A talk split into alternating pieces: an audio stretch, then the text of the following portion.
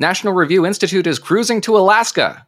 Join NR writers and other thought leaders for a special vacation from June 16 to June 23 aboard Holland America's Noordam. If you're feeling especially adventurous, you can participate in an optional land tour before the cruise from June 12 to June 15.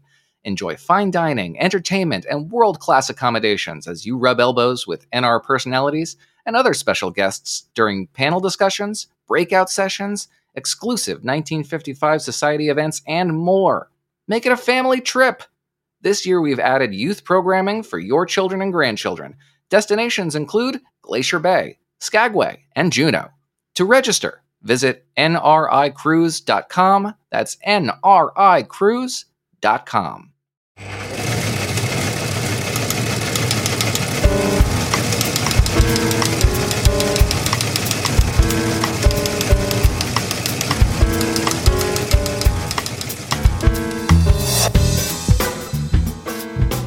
Trump romps in Iowa and Iran hits back at President Biden. We'll discuss all this and more on this edition of The Editors. I'm Rich Lowry, and I'm joined as always by the Right Honorable Charles C.W. Cooke, Noah Noah Rothman, and the Sage of Authenticity Woods, Jim Geraghty. You are, of course, listening to a National Review podcast. Our sponsors this episode are the Bound by Oath podcast, C-SPAN, and Babbel. More about all of them in due course. If for some reason you're not already following us on a streaming service, by the way, you can find us everywhere from Spotify to iTunes. And if you like what you hear here, please consider giving us a glowing five star review on iTunes. If you don't like what you hear here, please forget I said anything. So, Jim, we got our Iowa results. Were not surprising. Trump, all the polls showed Trump around 50 and Nikki and DeSantis uh, close in the, the upper teens or maybe the lower 20s. So, Trump indeed gets above 50%. He's at 51.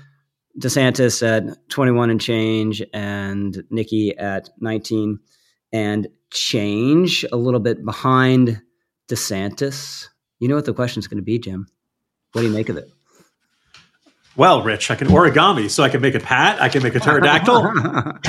I've wanted to do that airplane joke for a, quite a while, um, and we might as well do it because the surprise of the night was that there were no surprises.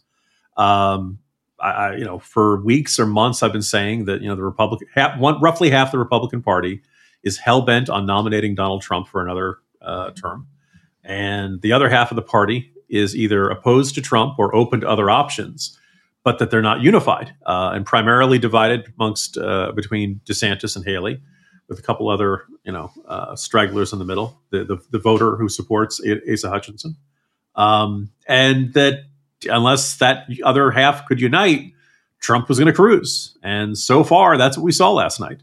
Uh, won 98 of the 99 counties. Last I checked, he lost that last county by one. And this was the one with, I believe, it has Iowa State University, uh, home of Breece Hall and uh, other important uh, football players. Um, you know, like this, Trump was always in the driver's seat. Um, lower turnout, uh, you know, 110,000 people instead of the 180,000 people they had last time. They had a competitive one in 2016, but uh, in the end, not you know, uh, DeSantis did do a couple percentage points better than his final poll numbers, as uh, folks out in Iowa were telling me. Not enough to make a, a huge difference on that. Um, you know, uh, uh, one okay, the, the the one thing that's sticking with me is that you know for for weeks I've been reporting this, and almost everybody else at NR is reporting. Yeah, it looks like you know Trump's going to win Iowa, and DeSantis is well behind, and Nikki Haley's kind of coming on, but she's still you know hoping to get into second place. And I don't know about you guys, but I got a lot of grief from the DeSantis folks. I got a lot of grief from DeSantis fans who are like, uh, "You're going to wait. It's just you wait and see. You're so wrong. You're not talking to the right people." And lo and behold, it turned out to be exactly the way everybody expected. Mm-hmm. So I'm kind of sick and tired of this you know, ah, you know, you're you're just, you know, there's we can feel the momentum out there. No, no, maybe it was an earthquake. Maybe it was something from fracking or something, but it was not uh, you know, it was exactly the way it was expected to be. And I'm a little tired of everybody insisting that when you tell people this is how it's looking, ah, you're lying, or ah, this is all part of some effort to suppress my guy or something. Hey, you know what? Sometimes the news is bad for your guy. Suck it up and learn how to live with it. So anyway, that's my that's my irritable mood for the. Uh, for yeah. The so so we're we're going to talk next segment about the path if there there is one for DeSantis and or Haley going ahead. But you know, DeSantis had like a very very minor surge at the end. He won among voters who had decided the last couple of days. That turnout operation, and Jim Jim's right. They they banked a lot of on that because you know there was so much activity in the campaign headquarters, and these people were knocking on so many doors or making so many calls, and that that was good for you know some polls had him at fifteen. Uh, so it, it's good as a turnout operation. A good turnout operation is for you know three, four, five points, whatever. Which in a normal race, you know, if you're bunched up around twenty five percent or, or thirty, can put you over the top and make a difference. You just can't make a difference in a race where you're losing by 30. And no, I mean, this is just, it's um, astonishing result. Above 50% in a contested Iowa caucus is just like nothing we've ever seen. A 30% margin. I think the highest margin ever was 12 points, which I think Bob Dole got uh, back back in the the 80s. So so this was a thumping. Uh, according to the answer, entrance polls, Trump won every demographic group except moderates and uh, people with advanced degrees and people who want the candidate with the right temperament. And Nikki Haley won among those groups. But otherwise, you know, Trump was winning evangelicals and non evangelicals. He was winning uh, college educated and non college educated, et cetera. Yeah, listen, I, there's no grand theory of last night's results that tries to evade the resounding verdict of Iowa's caucus voters or tries to massage it into something that's a little bit more ambiguous in order to favor his opponents. None, none of that, none of that's reasonable or rational. Um, this was, if you tried to concoct the best case scenario for Donald Trump heading into this, it would it would look a lot like what happened. He got a majority of the vote. So he just kind of underperformed his polling average, but generally performed where his expectations were. He's 30 points up on his nearest competitor. So there's no narrative coming out of this that suggests Donald Trump underperformed in any way.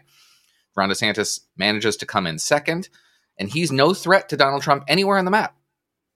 Nikki Haley is, but she kind of underperformed in the in the suburbs. Suburbs. She matched expectations based on her polling, which was kind of surging late, and she just about performed where her polling average was but she's deprived of any narrative going into New Hampshire that suggests she has a lot of momentum.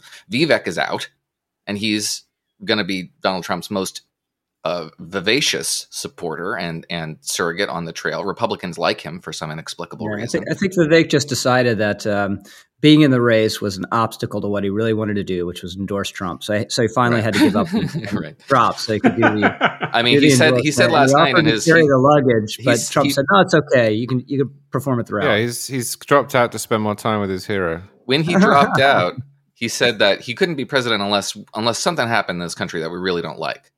I have no idea what that means. It's kind of a veiled, it's like a veiled threat. He's such a weird dude, and he thinks everybody else is as weird as him. So he's he's very grating, but he'll be around forever.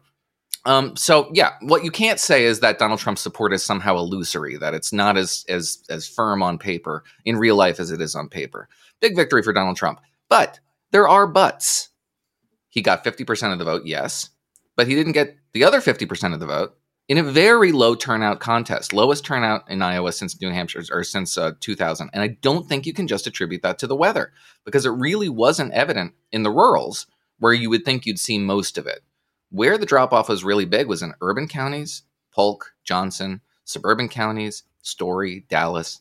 The party is a Trumpier party, but it's also a smaller party. Donald Trump won 56,000 votes last night to sweep just about every county save one, as Jim said but he won 45,000 votes in 2016. He, he, you know, it's, he's he's better, but it's small beer, small beer. And he did, he had this conciliatory note in his um, speech. He was kind of gracious in ways that are very un-Trump like, which is a strategic calculation. You can see the gears turning in his head, and you have to think that that is a, a product of his understanding that he has to unify a very divided party and it's not a given that get in line or, or fall behind is going to be the message that works. A lot of Trump supporters appeal, like Mike Lee, for example, appeal to emotional blackmail and threaten Trump, you know, Trump skeptics on the right to balance their apprehension with democratic governance against the offense to civic propriety that Donald Trump represents. And they say you have to subordinate all that to to this imperative of this moment or risk the opprobrium of Mike Lee somewhere down the line. That isn't necessarily going to work. And if the drop off in this turnout suggests that the Republican Party writ large is smaller than it used to be, yeah, that's a big warning sign for Donald Trump heading forward. So yeah, big night for Donald Trump. Great no, there Donald was a blizzard. There, there was a blizzard. Yeah, I don't. I just. or- I, I just don't think you can attribute it all to the weather. It's entirely Mhm. possible, but in urban areas where you would think that, and they're very good at clearing out snow in, in Mhm, Iowa, right? and in urban areas where you would think that that machine would be the most effective, I don't think you can say that that had the depressing effect here. I think the depressing effect was a this wasn't a competitive race, and b the candidates on offer were just not compelling. hmm Yeah. So I, I really like nice Trump. You know, one it's it's like amusingly cynical, right, and opportunistic, and and he, you know he'll he'll be open about that, which is also kind of amusing. Of course, I'm calling him Ron now. You know, he's no longer a threat. You know, so I'm not going to call him DeSanctimonious. But you're right. He he needs. There's 25 percent of the party that's disenchanted with him, and and he needs a lot of those people if he's going to win in November. And the problem with doing the, you know, you only got 50 and there's 50 not with them. Yeah, but you know, if Vivek and DeSantis weren't in, Trump would have been probably above 60, I, I would guess. But Charlie, what's your take out of Iowa? I don't know what we're going to talk about for the next few months because this primary is over. The question was Is the poll lead real or is it illusory? The answer is that it's real. All of the analysis becomes somewhat irrelevant. Trump's going to be the nominee now. So you might as well skip ahead. I do think some of the turnout numbers should worry Republicans in the general, but they don't. Republicans don't care about that. And they're probably going to pay the price for it. Charlie, that was perhaps your most terse answer ever on this podcast. Well, I just don't think there's anything to say. I've been watching the same movie now for nine Yeah. years. Why would anyone think it's going to end differently? And I can understand wondering, as we did, and I did a few weeks ago. But we've now seen once again that the Republican primary electorate wants Donald Trump. It's going to get Donald Trump. There seems to be nothing that dissuades the Republican primary electorate from choosing Donald Trump. It doesn't matter what the shifts in the landscape are. He's older, doesn't matter. He's under indictment, doesn't matter. He lost the last election, doesn't matter. He tries to steal an election, it doesn't matter. In fact, some of those things seem to help him. I'm sorry to be blunt, but you know, I've written this before on the website that I just think that the vast majority of the stuff that we talk about is pointless because the only salient fact is that people want Donald Trump. They like him. They like Mhm. him. It's not about whether or not he delivers. It's not really about what's going on in the country. It's not about what happened to him or what he did or didn't do or his character or even his policy positions. It's him. He is the electromagnetic force that changes all of politics. And until he's out of politics, that's, I think, going to remain true. So we can talk about this, but as you say, I mean, he won by so many points that you can't say, well, if the AP hadn't called it for him, or if there hadn't been a blizzard, or if DeSantis had been more relaxed on the stump, or if Nikki, it's just nonsense. It's just the Republican voters want him. So I was pretty dismissive of the calling thing, the complaints about the calling. But I come around to the, they shouldn't have. They, everyone should have just waited another half an hour. But obviously, it didn't make any, any difference in the result whatsoever. So Jim Charlie says Republicans don't care whether Trump delivers. They actually think he's delivered, right? This is this is the, every attribute pretty much, except for the temperament thing I mentioned with Nikki Haley or Nikki Haley's strength in the caucuses last night. You know, they they think he's the most electable. They think he has the best experience. They think he's the strongest leader. It's just everything. They they like him and, and they think he's a great president and they think he's going to win again. Yes. Where's the question there, Rich? Or like, Most So, importantly, most- um, I'm sorry. no, I just want just one little anecdote of this. Um, so I'm driving around. I had, you know, did a Fox News hit out in Iowa, and they sent a driver, thankfully, because roads were a mess. And uh, the driver, you know, talk, you know, talk turns to politics. The driver's a Trump supporter, And he begins by saying, you know, I, I really, I think all of the things being equal, I really prefer a president who has military experience. So I'm like, oh, okay. And maybe he's going to say something about DeSantis. He goes, and Trump went to military school, and I really think that gives him an understanding. and I, I just mentioned that to say that, like, people decide who their candidate is, and then they work backwards to what criteria they think is most important in a president. They do not start with their criteria and then look at the candidate field and decide who the best candidate is. Yeah. That's just the way. This, is, this is a classic. Uh, this is part of the dynamic on electability calculations. You decide you like someone and support them, and then you say, then you figure out a way they're yeah. electable. Well, most people are like me, even if they aren't, and they say, well, if I like him, everybody else is going to like him, and therefore he's the most electable candidate. Yes. I mean, you were just talking about the entrance polls, Rich, and one of the most important qu- qu- uh, candidate attributes that voters who backed Donald Trump said they support is a uh, fights for people like you, and B shares your values. I mean, if you don't think these people who are, uh, you know, you're supposed to vote for actually like you, kind of want to spend any time with you, have, any shared affinity for your objectives, it's hard to pull the lever for them. So, Jim, next question to you. From the perspective of a year ago, Jim Geraghty, as of a year ago, how shocked would you have been about this outcome in Iowa? Think I would have expected uh, DeSantis to do better. I think he came out of 2022 looking very strong, having you know whooped the hiney of uh, Charlie Crist, and I think he's only lost uh, you know support since the beginning of 2023. Um, and I think I would have ex- like I'm disappointed, but I'm not surprised that the non-Trump vote did not like. There's no sign of it coalescing behind one candidate. Uh, there, there's no more unity between DeSantis and Haley supporters than there was between John Kasich and Ted Cruz supporters mm-hmm. in 2016. We've learned nothing. True Detective is accurate. Time is a flat circle. Everything we've ever done, we're going to do over and over again.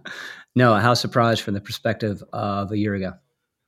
One year ago, I would have been pretty surprised, I think, because this is pre Bragg indictment this is immediately in the wake of the 2022 midterm mm-hmm. um, failure to capitalize on a historically good environment for Republicans. And there was a fair bit of a backlash to Donald Trump. And that all changed with the indictments. Um, there was no more oxygen left for any alternative candidate, uh, in part because the narrative was this is being done to us.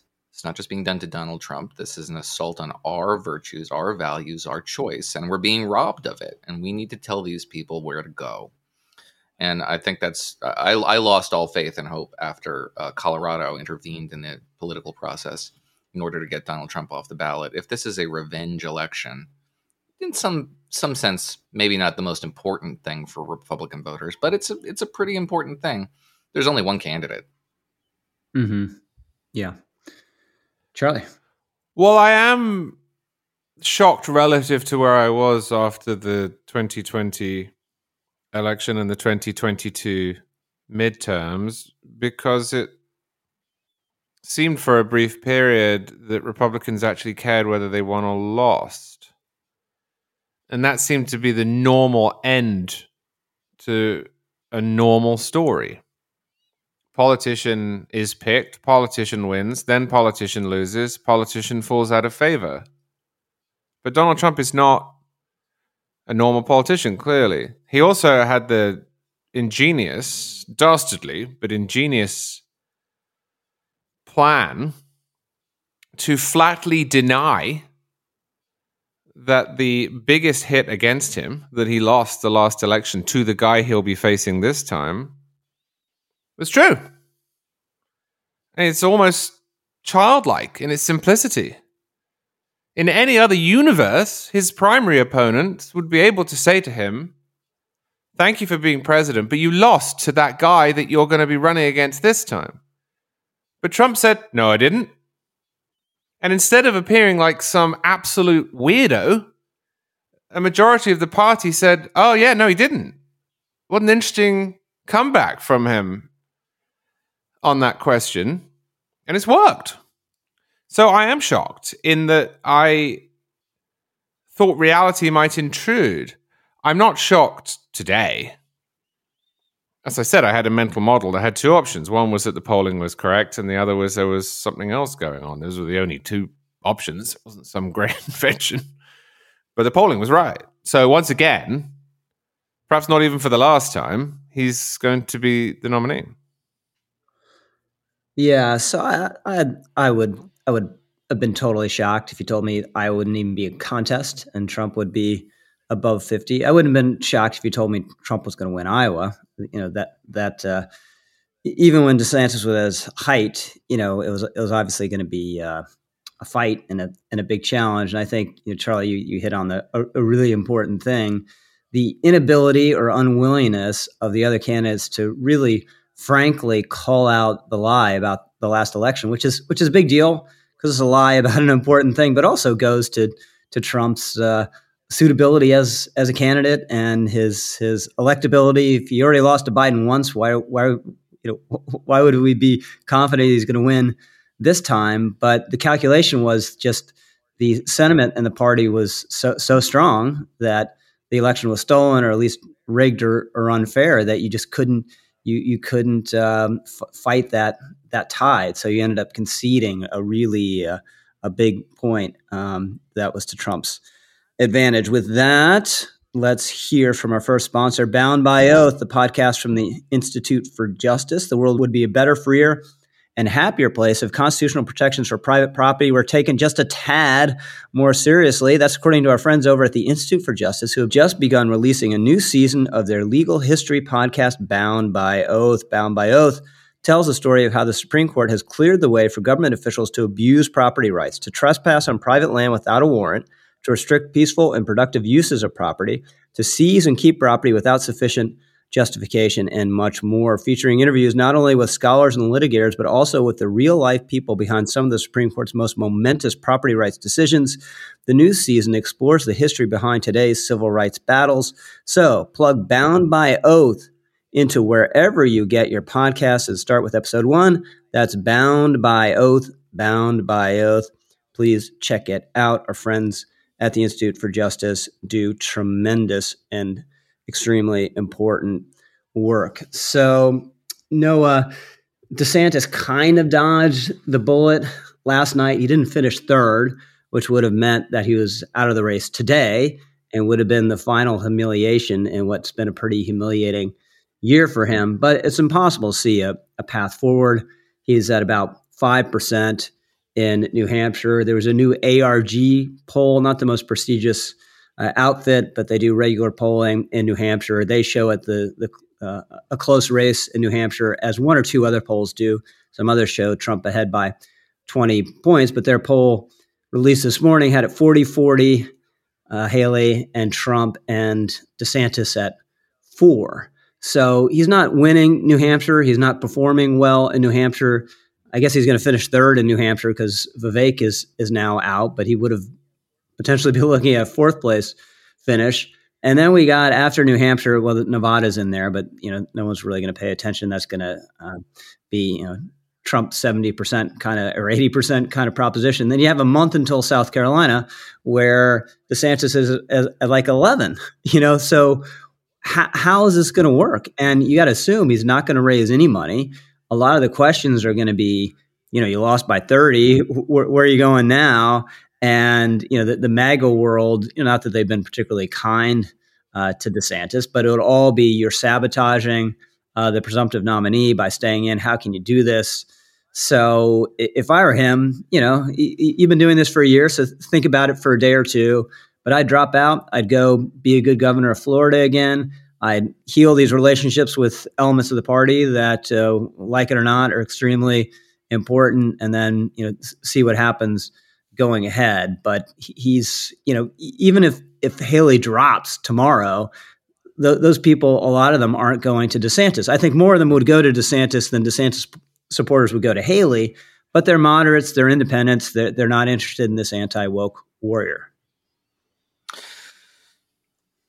Well, Ron DeSantis can probably be convinced or convince himself that he's a young man and the future is wide open and 2028 is right around the corner and maybe 2024 is just you know sacrificed. But there's a there's a future in politics for him and perhaps if he were to have a second act as in an administration somewhere. But i think he's probably done. Uh, i think he had to run. This was his moment. And there's not necessarily going to be another moment, but he'll be term limited by 2020. You guys talked about this. Term limited by the time he comes out in 2028, and there will be new names and new stars, and the party will move on. And the issue set that Don, Ron DeSantis ran on this year was was expired, was defunct by the time he got into the race. So he'd need an entirely new issue set. Your ROI as an investor in Ron DeSantis's campaign is a two point victory in Iowa and nowhere else, to the tune of 200 million dollars. That's a bad a, a, victory for distant second. For distant second. Uh, he just about met, met, expectations, and not expectations going into this month. He beat expectations going into this month because they were so abysmal, because his primary polling was on a one way trajectory down. And if you're throwing that more money at that, it's your ROI. You're, you expect no ROI. It's good money after bad. I would be shocked if he generates much more traction there. Um, Nikki Haley's probably going to perform very well in New Hampshire. New Hampshire is going to look at these results in Iowa, and they will have a fire lit under them particularly moderates, particularly independents, particularly Democrats are going to want to register their dissatisfaction. No, you're not with not, where the party's no, no, hold on. No, you're not saying that New Hampshire is going to correct the Iowa. I am saying that. I am in fact saying that. Iowa are doomed, my friend. And I'm not even joking. I'm serious. You're, you're going to have to have McCain uh, McCain strategy, Christie strategy of skipping Iowa now. Well, McCain style. I mean, it, we've been talking about 2000 in Iowa. Let's talk about 2000 in New Hampshire the prospect here of a of a McCain style come from behind, you know, kind of comeback kitty narrative, even though he finishes first as opposed to Bill Clinton second, um, is very plausible. And I wouldn't be surprised if that's the outcome. And for a month in the interim between New Hampshire and South Carolina, we will have a media narrative that focuses on how Nikki Haley is really a star and maybe she can actually pull this thing off. And that'll move some votes around in South Carolina but not enough to change the ultimate outcome. Uh, if Iowa demonstrates anything, it is that the quote unquote MAGA movement, which, by the way, back to the exit polls in Iowa, only 46% weighted. 46% of uh, Iowans said that they perceived themselves to be part of the MAGA movement. A majority did not. Um, you would think Donald Trump probably captured all the MAGA movement types. But South Carolina is a pretty MAGA state, and then you get into Super Tuesday, which is basically a national contest, and the national contest favors Donald Trump, and it's only getting better and better and better for Donald Trump. So Nikki Haley will do very well in New Hampshire, I would say, and she'll probably attract a lot of attention and a lot of money in that period, I would say. But as you note, there's very few places for her to go afterwards. And in that intervening period, there will be, as again, you noted, all this emotional pressure, all this uh, sort of veiled threats, nice you know, political brand you have there. Be shame if something happened to it.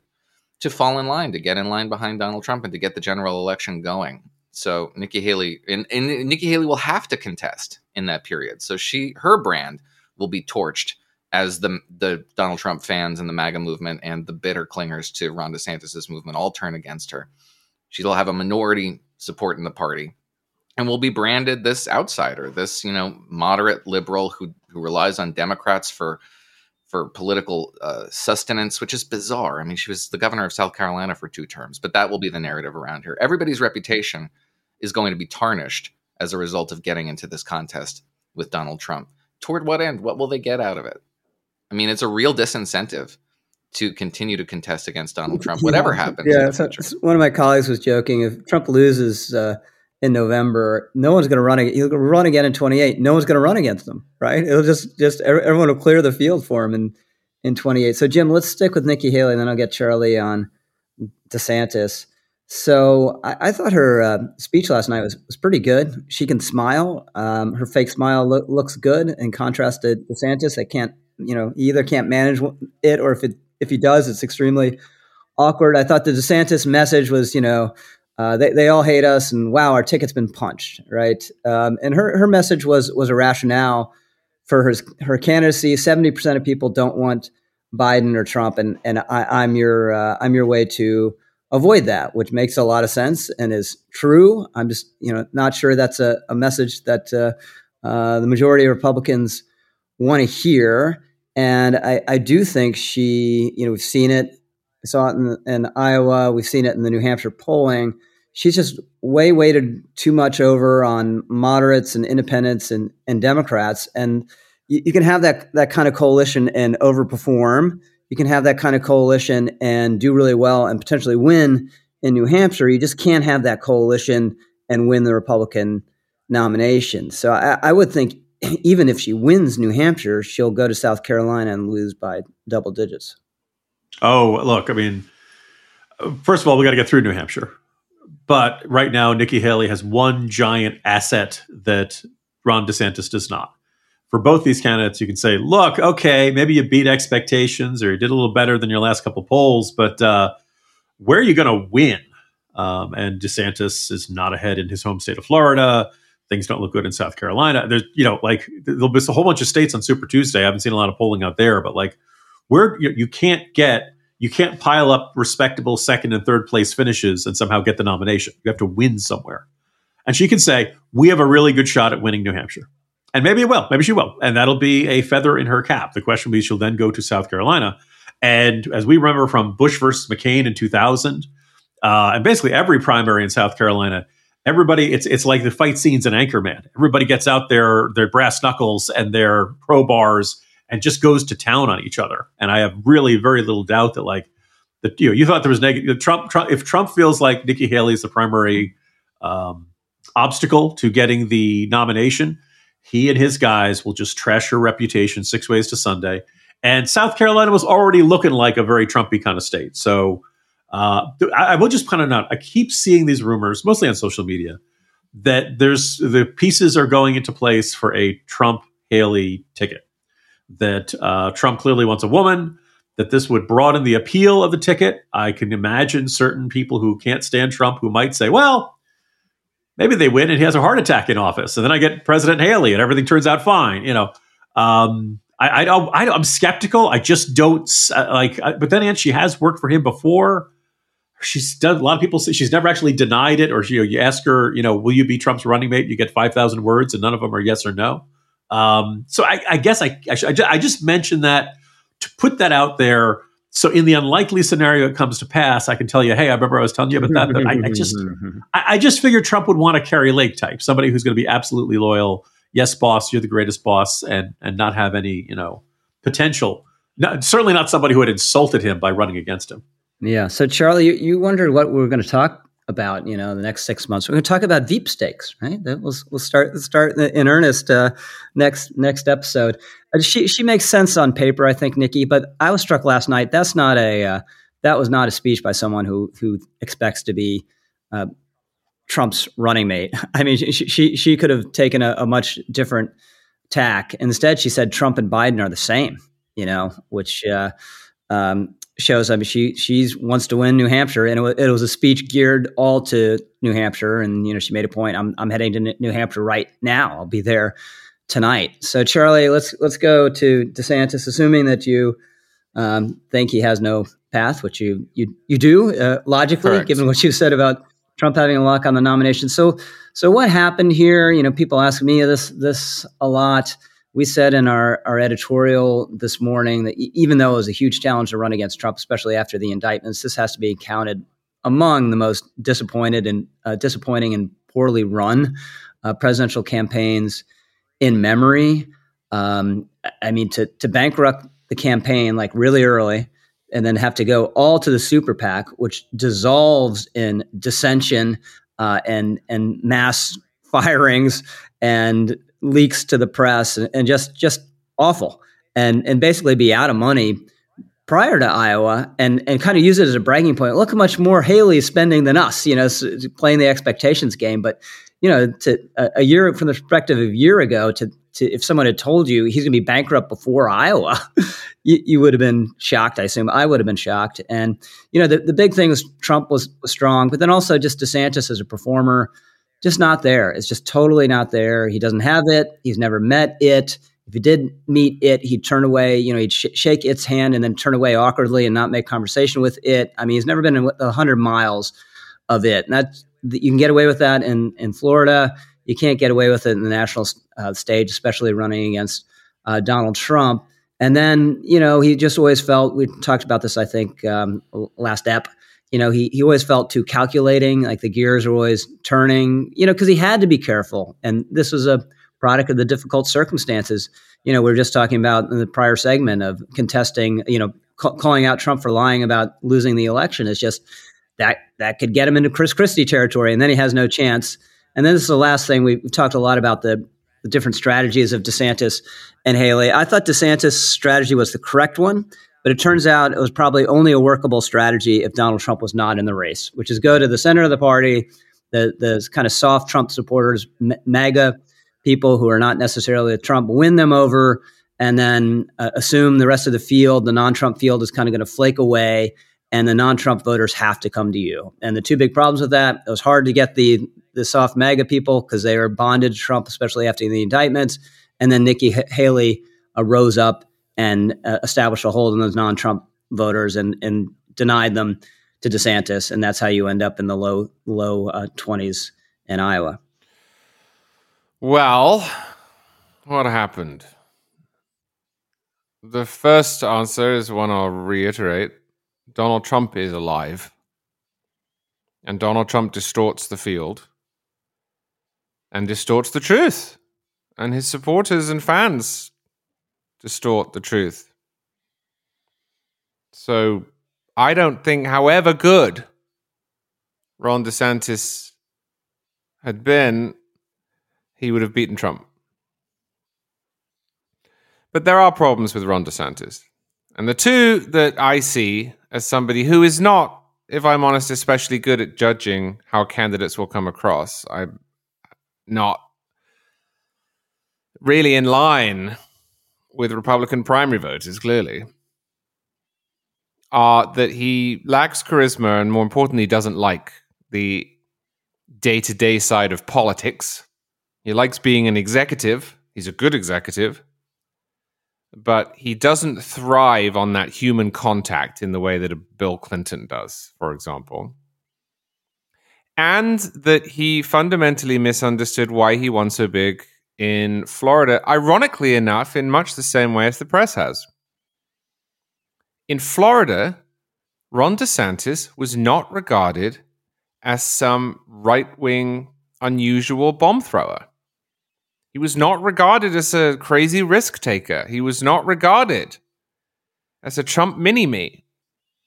His early affinity for Trump clearly helped him get to the nomination and build a following. But in Florida, Ron DeSantis, as governor, was considered normal.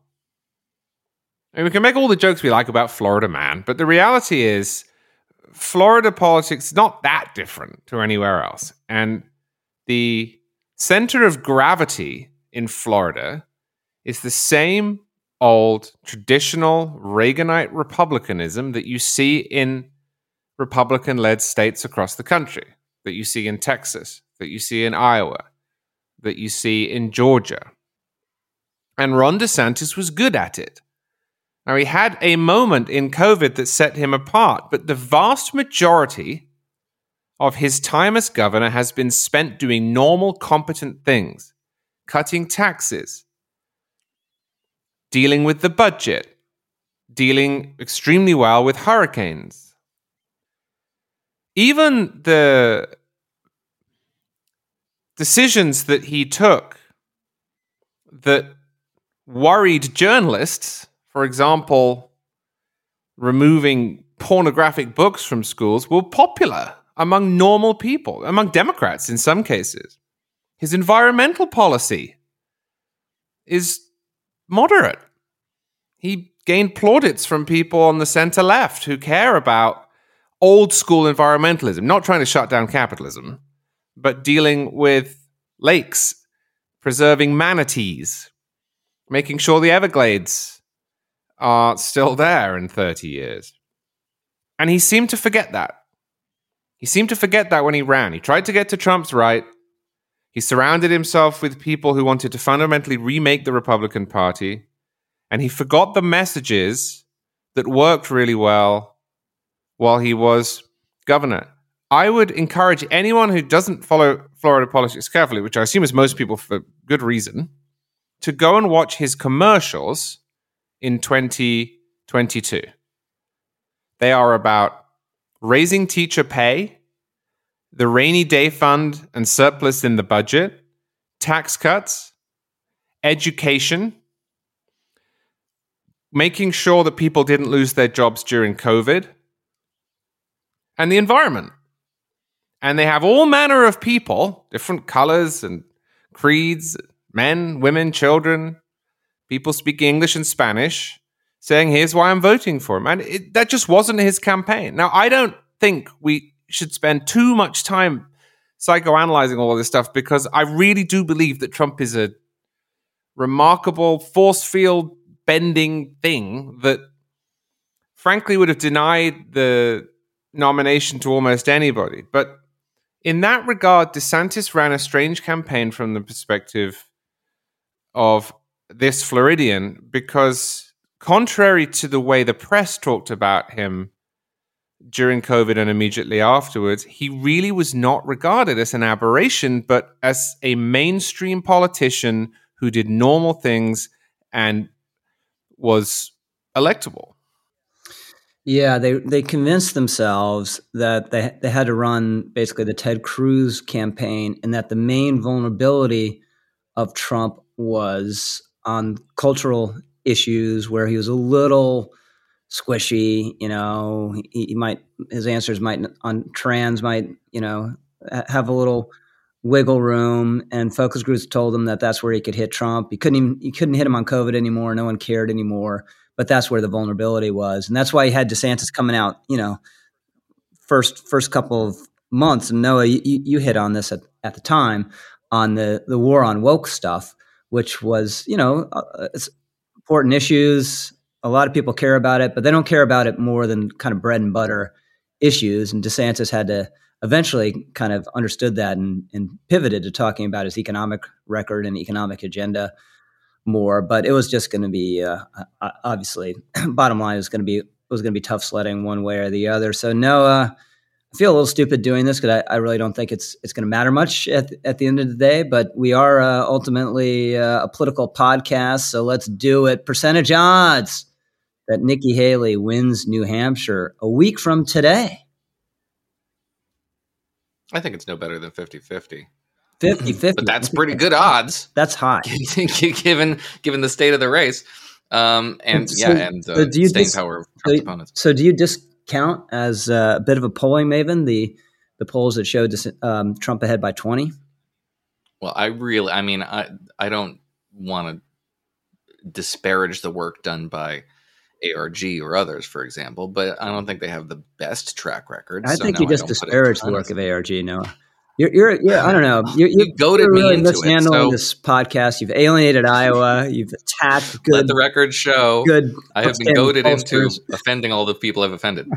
um, but yeah, no, the trajectory of the race has been very clear in New Hampshire for quite some time, and New Han- and Nikki Haley got the boost she needed to get out of Iowa. She she overperformed expectations. She was nowhere near this a month ago and she she met exactly where she was in the polls, which is where the peak of her polling, and she and she performed at the peak of her polling. So bully her. Um, and with Christie out, I think most of his voters will go to her. I think ARG's top line number right now is 40 40 Trump, yeah, 40 40. Uh, Nikki Haley. And, and it should, yeah, so right basically to me, although Vivek has some support there, and that's going to go to him too. I mean, it's a, it's going to be tough sledding. If Nikki Haley can pull it out, it'll be no more than a point or two. And it's still a you know it's a jump ball so i think it's a 50-50 prospect right. that's the best odds anybody's had against donald trump all year well that's true jim we have a 50% on the board yeah i'm, I'm not as optimistic as noah uh, i think i'll go 40% um, 40. Uh, ramaswamy's yeah i mean like so i'm looking at ramaswamy at least in the previous poll look before guys uh, i love it uh, the optimistic spirit well, look, Ramaswamy was at four percent. Never quit, Jim. Never quit.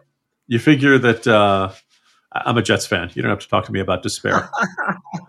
As you know, I, I, felt really bad for Charlie when they lost, but you only you only adopted the darkness. I was born in it, molded by it. Uh, when it comes to sports misery and lost causes and long shots and all that kind of stuff. Now, um, you know, like look, the, a big chunk of the Christie vote will go to her a chunk of the Ramaswamy vote. All, it's only four percent, but you know that, that, those, most of those folks would go for Trump. DeSantis isn't really playing or contesting it that much. Uh, you know that's that's not a great formula for her. So like she'll she'll be impressive. I think probably she'll be within a couple of points of Trump, but I, I you know if she I, Noah's right if she wins she's winning by the skin of her teeth and it's not really going to be a oh wow, this is a whole new race mood. So, Charlie, if we can interest you in playing this game, Ah! what what percentage odds? I think it's about twenty percent. There you go. That's that's uh yeah, I think it's like 25. Uh, I was like 30 40 at at some point. She had a 30%, 40% chance somewhere in there. But I just think Trump stomping in in Iowa is is going to matter. See, I think that's the that's why she wins if she wins. cuz you get the reaction. I mean, it's pretty reliable. Mhm. That's true. Hydraulic reaction in, in New Hampshire. That, that could be. If Noah's right, Um, I, I'm hope still- everyone is excited for the Nikki Haley Stroll New Hampshire news cycle that we'll get for a month. Oh yeah. Well, it's the first thing Yeah. we'll do, and then Yeah. we'll all be obliged to write about it, and his apologists will believe every word of it, and then she'll make herself unpopular by denying that she stole the race from him because. I just say she'll screw herself by saying no. I, I she'll- actually won. in other New words, Hampshire." the worst Yeah. thing Nikki Haley can do for her chances is win. That's the universe we now operate in. uh, all right, so I'm a, I'm a 25. So we got a 50 40, 25 20. So uh, we'll, we'll know soon enough. Two eps from now. No, three eps from now. Maybe we'll delay. I think we'll have to delay. I, I'm doing podcast scheduling on the fly here. Next week, we'll have to do it on uh, record on Wednesday, not Tuesday. So, with that, let's hear from our second sponsor this episode, our friends at C SPAN. As we've just seen last night, January has brought the first test for 2024 contenders seeking the White House. C SPAN is the place for political campaign enthusiasts with unfiltered, so it's not for you, Charlie, but for the rest of us who are still political campaign enthusiasts. It has unfiltered coverage surrounding the early primaries and caucuses, as well as speeches from key battleground states. Whether you're interested in your state's race or want to follow all the political events, you can get immediate access to what the candidates are saying, plus nominating results in real time with the free mobile app C SPAN Now. That's C SPAN Now, or watch live on the C SPAN networks. C SPAN is a wonderful thing. I remember when I was a young reporter in Washington, how excited and daunted I would be to be invited on, on C SPAN roundtables. And when it's just so hard to get straight news, C SPAN gives you literally unfiltered access to these candidates. And also when a lot of the other networks aren't necessarily, you know, covering the, the campaign that much. You know, they- they've covered uh, Trump's courtroom dramas more than they have the campaign. You can go to C SPAN and see it all for yourself. So, Noah, let's pivot off of the uh, political campaign, such as it is, and talk about this c- continuing conflict in the Middle East. Last week, you had the Biden administration finally hitting the Houthis. And the question was whether this was enough to deter. If I'm not mistaken, you were skeptical on that score. If I'm correct, you were correct. And the Iranians, who ultimately are behind the Houthis, um, launched these um, missile strikes on Monday, and you had the, the Houthis striking a U.S. flagged ship. What do you make of it? Yes. So, um, my just cursory assessment of the Biden administration's long delayed retaliatory response was that it was so calibrated and that in the interim, the benefits accru- that Iran has uh, accrued as a result of its region wide campaign of terrorism have been so great that the strikes would not be proportionate to the benefits. The cost would not be proportionate to the benefits Iran has enjoyed as a result of this campaign and would not be deterred. And I think we've seen evidence that they're not deterred. The Iranians know how to communicate to us, at least Iran and its proxies know how to communicate to us their de escalatory intention, even when they're shooting at us, even when they're firing rockets. Um, the examples being uh, Israel executed a uh, strike on Hamas officials in Beirut, and Hezbollah's response was to pull back from the Israeli border. After the Soleimani strike, uh, Iran launched a series of uh, ballistic missile attacks inside Iraq, originating from Iranian territory. Everybody thought that was the the start of a new of a new war, but it was a calibrated response designed to communicate the escalatory intention. We know how to read these things. Um, last night, the Iranian Revolutionary Guards Corps launched a series of uh, strikes some big projectiles that hit their marks in Erbil, Erbil, which is in the north of Iraq. It's in the Kurdish part of Iraq.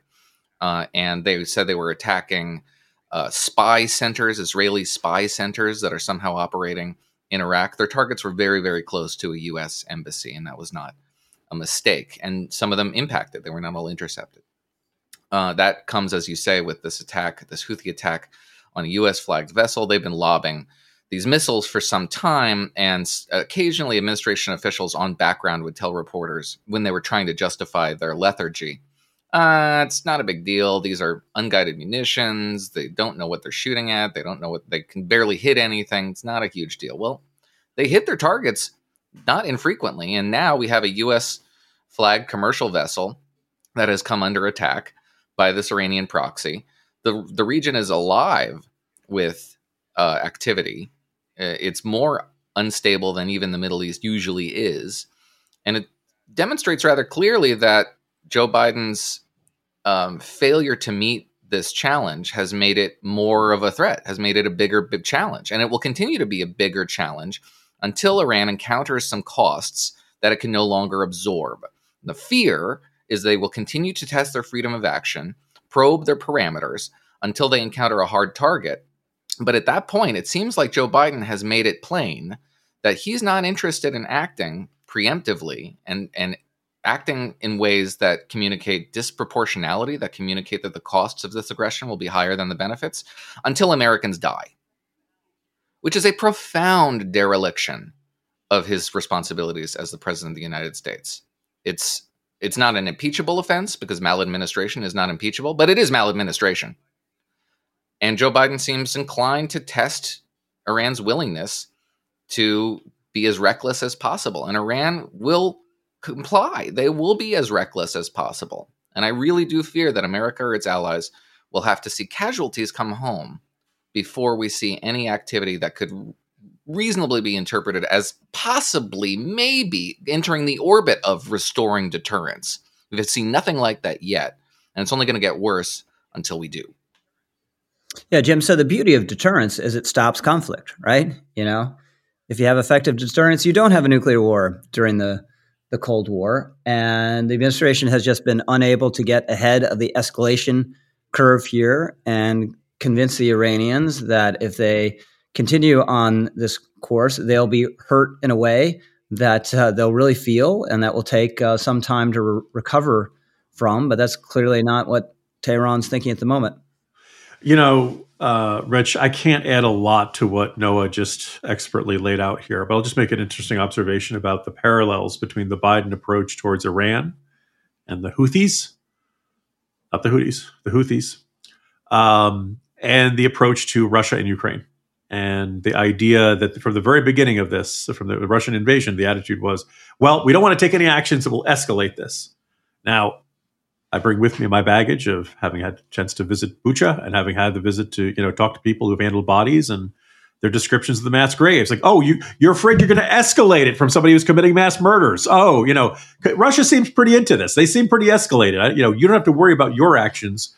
Uh, and I think that the odds of Russia going nuclear, the more we, the further we get into this war, and the fact that it hasn't happened makes you think that Putin recognizes that that would be an escalation that he and the Russian people could not handle.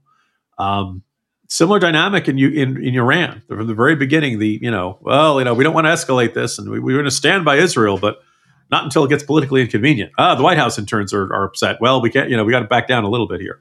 Um, it is that there's a fecklessness to this president. There is the the resolute desk is ill named during his time here because mm. Biden wants to support. his first instincts are always fine and then he kind of uh, gets hard. He gets, uh, uh, you know, and then all of a sudden he's like, I'm trying to tell Bibi to calm it I don't think you should blame the desk, um, though. And I think that. I think it's more Biden. well, I think the desk if they pretty call resolute. It the, still by the way, right, but it's from the ship called Resolute. It's not that they necessarily that the desk itself. But like you, you, in the end, Joe Biden became president because he wanted to be somebody, not because he wanted to do something and he's he likes the presidency. He likes the hearing "Hail to the Chief" when he goes into a room. Um, but to actually take action, I mean, this is a guy who was shaped by Vietnam and who's uh, you know, who opposed the Bin Laden. He's always got dovish instincts, and he's always got this. You know, he opposed the Bin Laden operation. Gates said that he was wrong about every major foreign policy decision in front of the United States, and as president, he just keeps confirming it. That at some point, Iran's going to come around and be reasonable. At some point, if we, we, we want to hit the Houthis, but not too hard, you know what? Let's hit them really, really hard and see if that you know changes their attitude. But no, no, we can't do that. You know, might be escalatory. Never mind, the situation's escalating by itself. Charlie. Yeah, I just don't understand what the answer to the question and then what is. So we were told we shouldn't hit the Houthis because it might escalate. All right, so let's assume we don't hit them. We just give up the Suez Canal. That's our policy, is it? So we do hit them, then it escalates.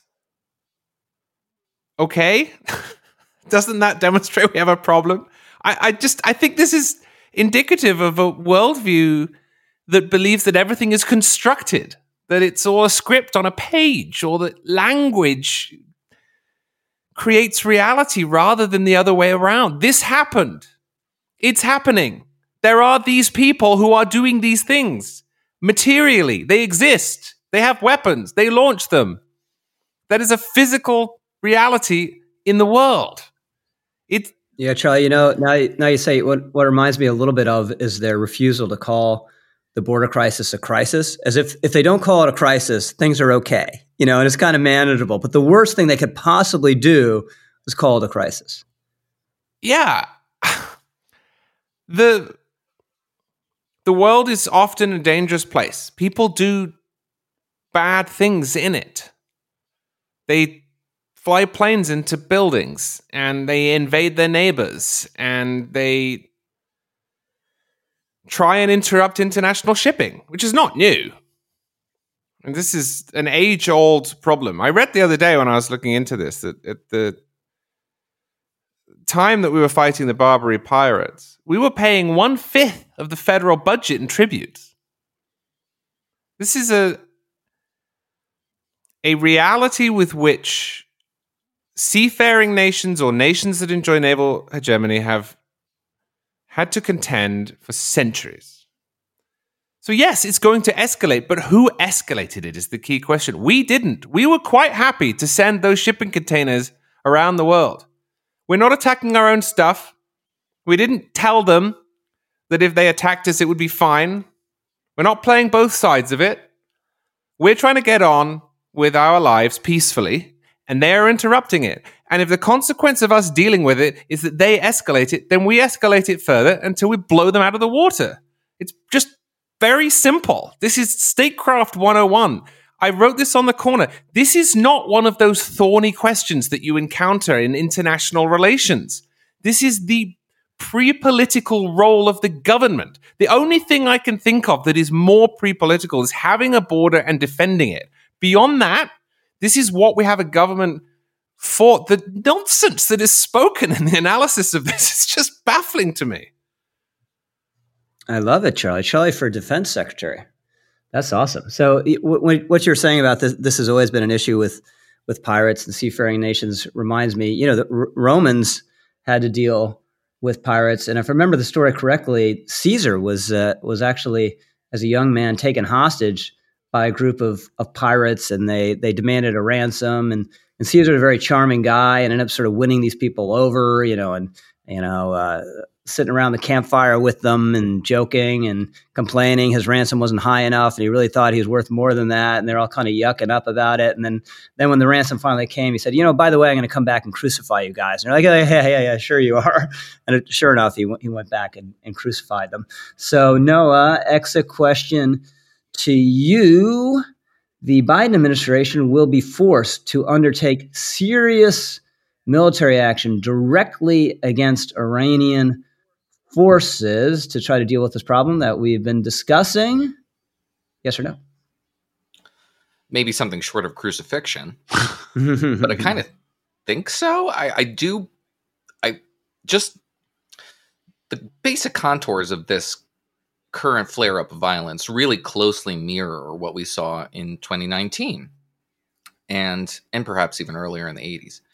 And the only way those conflicts de escalate, well, there are two ways. One, you can buy them off, which is probably what the Biden administration is inclined towards. And the fact that the spigot cut off, I think, has a lot to do with this flare up in violence that we've seen since October 7th. Um, but that's unreliable. One another way to do it is to hit them in ways that that clarify the mind of members of the regime who really don't want to get into a direct conflict with the United States. The regime is really des- deathly afraid of the prospect of losing a war against the United States, which it would do in a direct conflict, which would threaten the stability of the regime. That's priority number one. And when you focus the minds by putting a ship at the bottom of the Gulf, the Persian Gulf, or um, taking out an IRGC commander, as we did with the Soleimani strike, it changes the tempo of operations because of re- regime instability, fears of regime instability. And I don't see any other way to you know guide Iran towards an off ramp here besides um, communicating and conveying our intention to engage in disproportionate strikes. So this will continue probably until and unless that kind of resolve manifests. So do you think it will? Strikes. Um, do you think it will? it's so it's very hard for me to say yes because this administration is so dead set against it. The president is so dead set against it, but I don't see how this stops in the absence of that. Jim. Uh, I think the Biden administration will muddle through with as little military action as possible. Um, so, not a decisive strike, nothing large scale. Um, pinprick strikes, probably something that reminds us of the NATO operations in Bosnia, where we were, you know, the value of the cruise missile we were sending into the tank was more expensive than the tank. Um, and we, you know, so yeah, I guess check the box military action. Certainly nothing that will really prove to be an effective deterrent. Charlie. I think the answer has to be yes, because the alternative is unthinkable. Now, it, it's possible that it will take a long time and that we'll dither and dally for months but eventually, Biden's going to have to do this because these people are impeding the backbone of the global liberal order. And at some point, it will creep into domestic politics too. If this leads to even a small increase in the price of anything that people buy, the New York Times will start complaining about it and saying, Mr. President, Donald Trump is an existential threat to the Republic. And by your lack of action, you have allowed things to be more expensive, which plays into his hands, and we're all going to lose, etc. So, yeah, I just can't imagine ultimately how we can get away with not addressing this.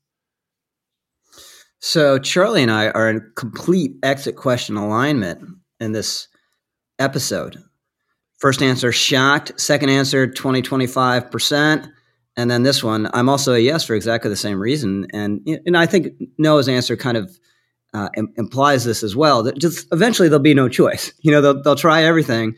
And eventually, I believe we'll be will be forced into it. So, with that, let's hear from our third sponsor this episode, Babbel, the best way to learn a language, immersion, living where the language is spoken and using it every day. But if that's not the cards for you, you can still learn a language the second best way, and that's with Babbel. Be a better you in 2024 with Babbel, the science-backed language learning app that actually works. Don't pay hundreds of dollars for private tutors or waste hours on apps that don't really help you speak the language. Babbel's quick 10-minute lessons are designed by over 150 language experts to help you start speaking a new language in as little as 3 weeks. Babbel's designed by real people for real conversations. Babbel's tips and tools are approachable, accessible, rooted in real life situations and delivered with conversation based teaching so you're ready to practice what you've learned in the real world. Studies from Yale, Michigan State University, and others continue to prove Babbel's better. One study found that using Babbel for 15 hours is the equivalent to a full semester at college. Babbel has over 10 million subscriptions sold, plus all Babbel's 14 language courses are backed by their 20-day money back guarantee. And here's a special limited time deal for our listeners right now. You can get 55% off your Babbel subscription, but only for editors listeners at babbel.com slash editors. Get 55% off at babbel.com slash editors, spelled B-A-B-B-E-L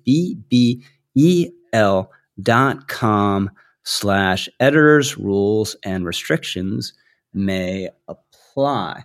So, Jim Geraghty, let's hit a few other things before we go. You had to spend a lot of time in Iowa, killing time because you timed your visit with a blizzard, So you had to hang out uh, with other uh, reporters and politicos who couldn't escape the hotel. How was that? Uh, Rich, first of all, not one blizzard, but two. You may recall that we taped uh, last week and I was doing from the hotel. Uh, that was one of the two major blizzards. And by the way, all my Uber drivers were telling me, "Oh, we never get that much snow around here. You know, you, you, they just saved it all up for you." Uh, and then there was a second one coming, primarily hitting Thursday night into Friday, uh, keeping me there for what you know an extra day. Um, apparently, that was the most snow Des Moines had gotten in a five or six day period since 1941. Uh, naturally, when you write or talk about this, people call you wusses and say, "Ah, nobody, get your own driver," and uh, "Ah, East Coast, you know, latte sipping." You know, uh, look, there was real snow out there, you know, um, and so one of the great ironies, I'm at the hotel, and decent number of looked like DeSantis volunteers were there. Other members of the media, apparently CNN, but not, uh, I think probably like you know, the background producers, cameraman, folks like that. And uh, we are all just sitting around in the lobby and talking to each other, chewing the fat. But like we all wanted to cover something, but a lot of the candidates had canceled their events, and even if they did, uh, if they hadn't canceled, getting there was uh, treacherous or not easy. And of course, the turnout was not going to be as high. So you, everything was literally and metaphorically frozen in place for these last couple of days. I again, I don't think if there'd been beautiful weather for the last couple of days before the caucus, that things would have changed that much. But if you were counting on a late push to, to help you over the hump or to help you a little bit, it probably did not shake out the way you wanted. But hey, that's life on the campaign hmm. trail.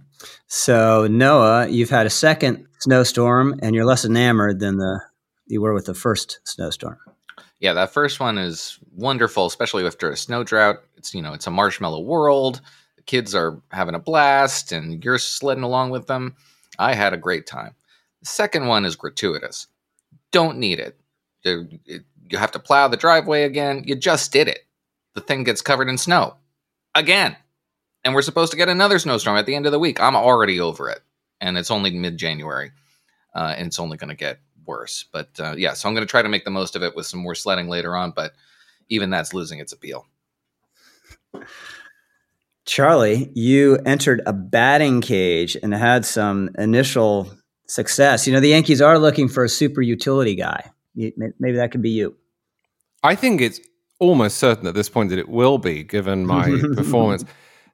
People at home will presumably think, great, big deal. You went to a batting cage. I love American sports, but unlike most people who were born here, I never played them. We don't play American sports in England. We don't have baseball. We don't have football. So it's all new to me. I must have watched 700 baseball games in the last decade, but I've never hit a baseball. And a friend of mine texted me on Sunday and said, "Hey, do you want to go down to the batting cage? Bring the kids," which I which I did. And it just occurred to me on the way, this is a completely new experience. And I did hit the first ball that was pitched by the machine at me and was pretty pleased with myself. Although watching the video, I clearly grew up on cricket because I don't really know how to hold the bat. I need to learn how to hold the bat. I hit the ball most of the time, but I'm holding it in this strange cricket baseball hybrid sort of way. Oh. So work to do, but uh, a first at the age of 39. Awesome. So I'm still I'm still on Christmas and, and Christmas gifts. So I got I got another one to mention that was very thoughtful.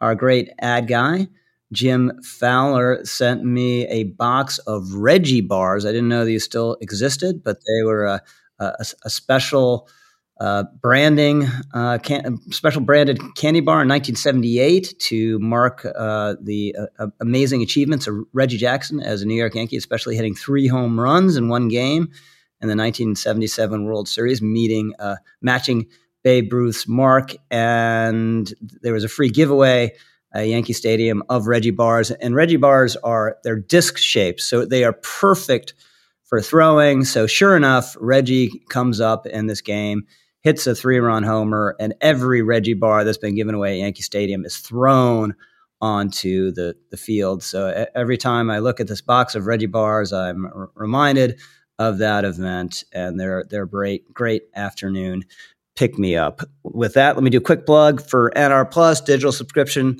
service at nationalreview.com. I'll skip everything else and just say it's a really important way to support our valuable journalism. So if you appreciate what you read and hear and watch at nationalreview.com, Please pay a little bit for it, not a lot.